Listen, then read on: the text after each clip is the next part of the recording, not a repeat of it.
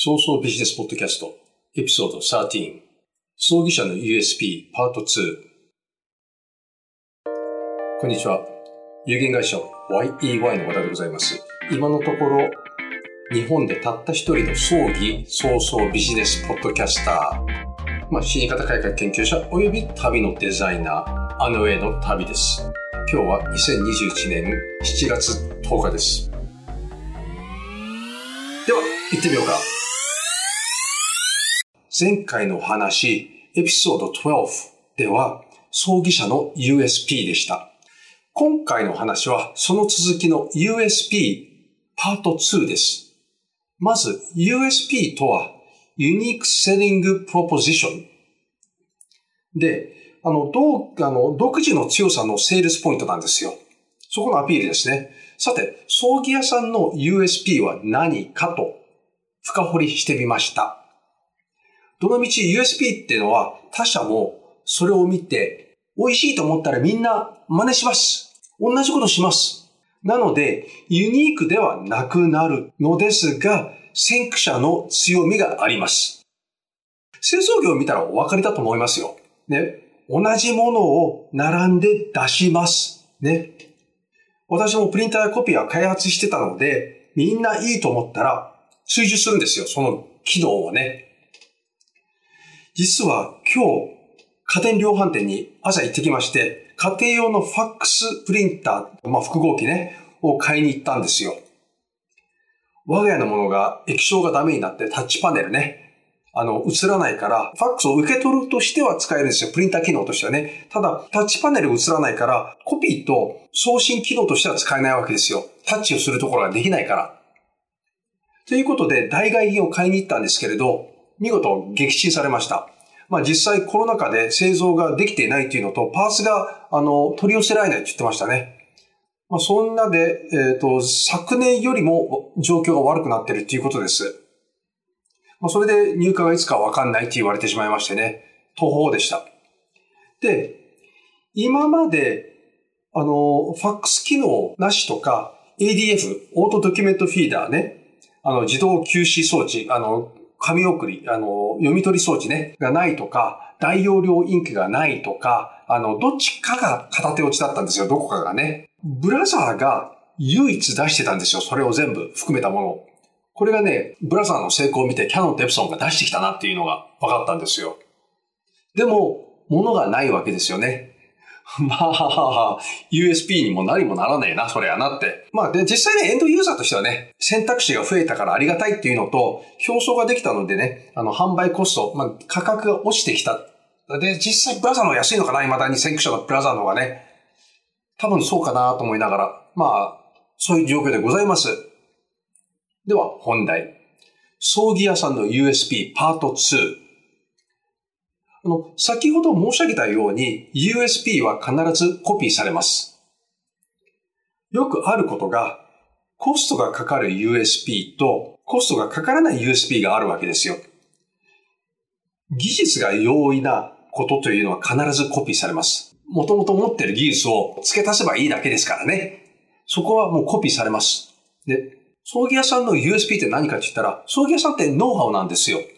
どこから物を仕入れて、どこからどうやって売るかとか、どういう儀式をどういうふうにするかとかね。だから、例えばね、お花の飾り方。ね。もうでもこれ、もう今本当は USB どころか花屋さんに飾らしてるから、USB も減ったくれももないわけですよ。あと、農館のやり方とか、式場の動線を含むレイアウトね。とか、お供え物とか、お通夜の出せるお食事とか、ね。いろいろあるわけですね。これがみんな USB になるわけですよ。ね、独自性、俗に言う。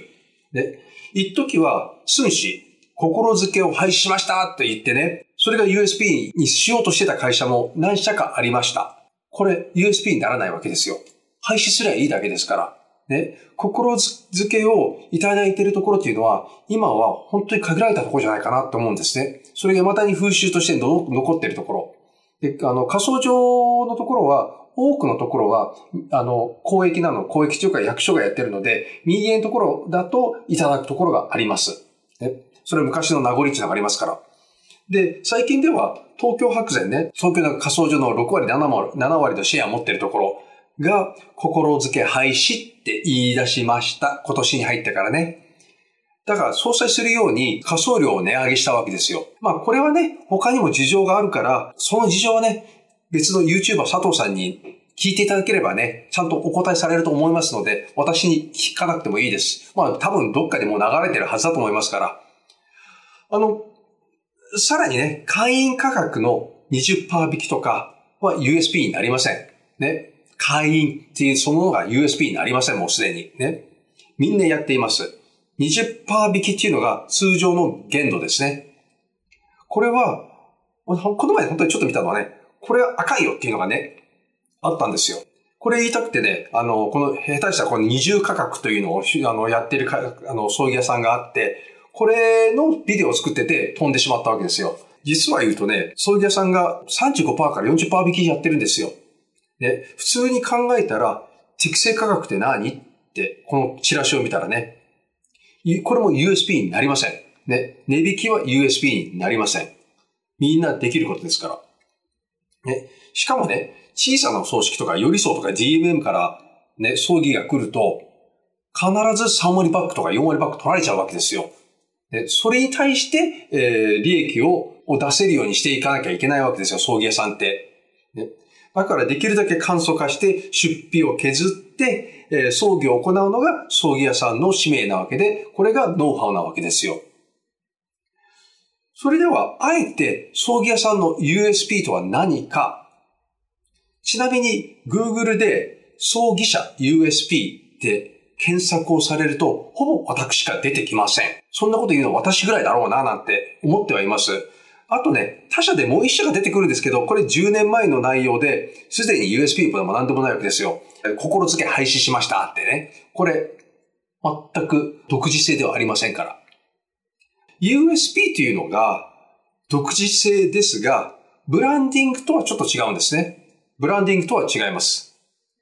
ブランディングは企業イメージですから、一つ、一つの駅務に関対する独自性ではないんですよ。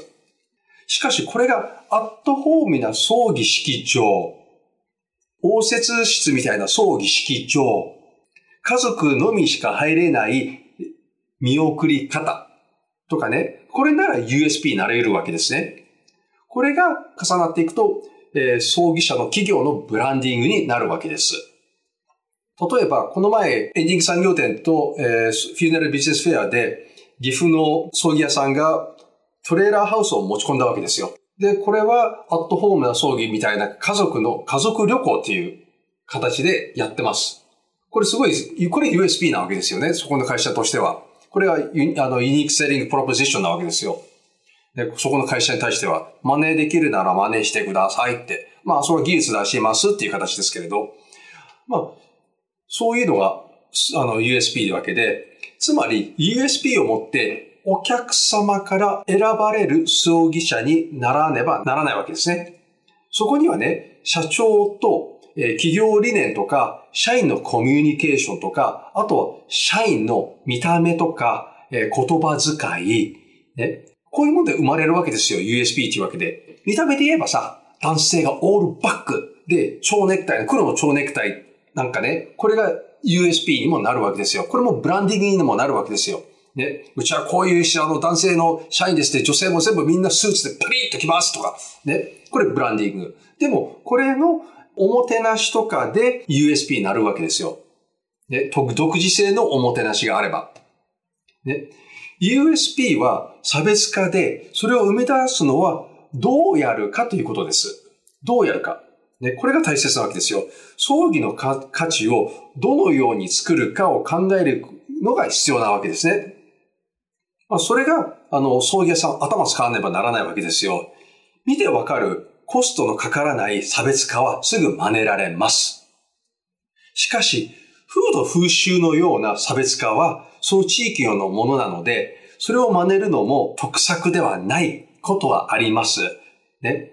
それね、真似てもね、他で受け入れられないっていうことところがありますから、ね、その風土風習とかに頼った USP というふうに思われたら、ね、これを違うところに持ってきましたってね、違う地域持ってきましたって、ね、青森から湘南持ってきましたっていうのもダメですわ。これが全国的に受け入れられてないっていうのもあるから、ただこれがいいサービスだったらいけるかもしれないわけですよ。ね。